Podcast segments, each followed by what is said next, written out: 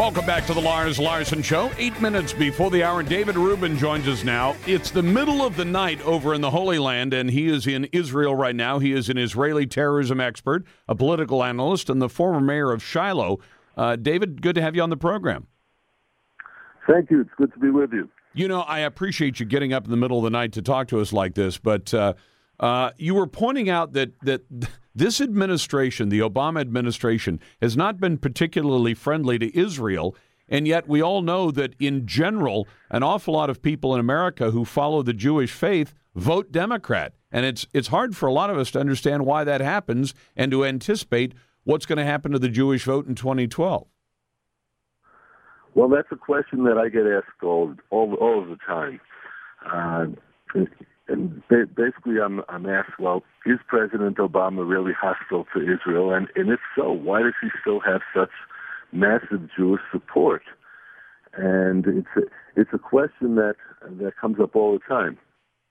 And, uh, and basically, the the answer is this: uh, in in Israel, there is no question that President Obama is not pro-Israel. The the polls uh, asking that question have ranged from 4% up to 15% in the past couple of years, uh, 15 being the clearly the highest. And the, there's just not a question. So the problem is like this.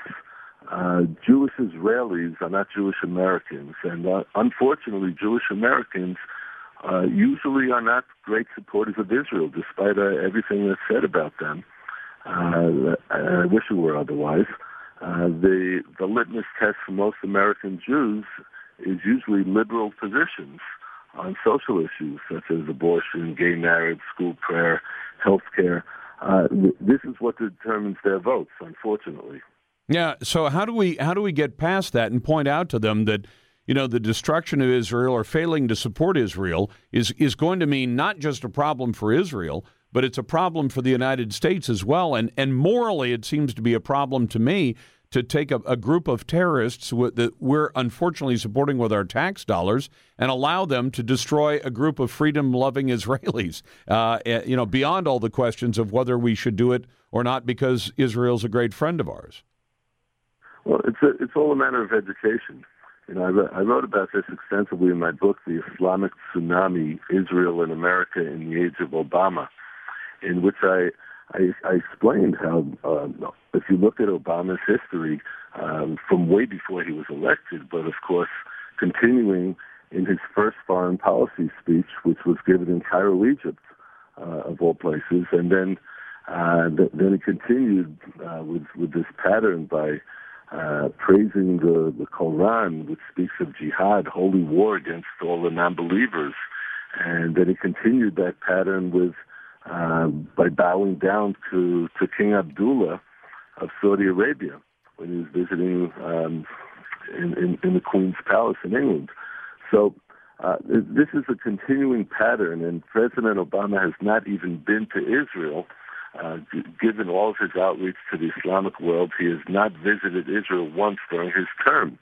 And it, it, it's just so obvious. So it's a matter of education and uh, and that's the best way to convince people. And Hopefully, we can break through that uh, ideological uh, bind that Jews in America seem to be in, where they they just feel they have to vote Democratic and they have to vote Obama. Boy, it just has never made sense to me, and it's funny because uh, Mayor Rubin, I, sh- I should call you Mayor because you're the former mayor of Shiloh. My first trip over there was sponsored by a Jewish organization that liked to send reporters and talk show hosts and all I went when I came back. I was invited to go to dinner with the group that had sponsored it. And I asked them that question, and they said, "Well, you know, we've got a history of rooting for the underdog, so maybe that explains our, you know, our Democrat, uh, a pro-Democrat votes." But uh, but even they seemed a little perplexed by it, as though, you know, they they voted Democrat, but they weren't quite sure why they were voting Democrat.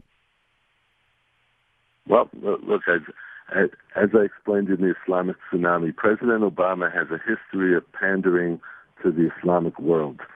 And you, if, if, you cannot pander to the Islamic world and still be pro-Israel. the two do not go hand in hand.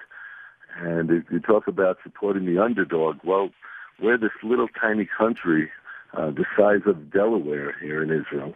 We're surrounded by 22 hostile Muslim nations that want to destroy us and wipe us off the map. So where's the common sense there? No common sense whatsoever. David, thanks for getting up in the middle of the night to talk to us. We'll look forward to talking to you again and having more time for a discussion. Okay, well, thank you, Lars. Good talking to you.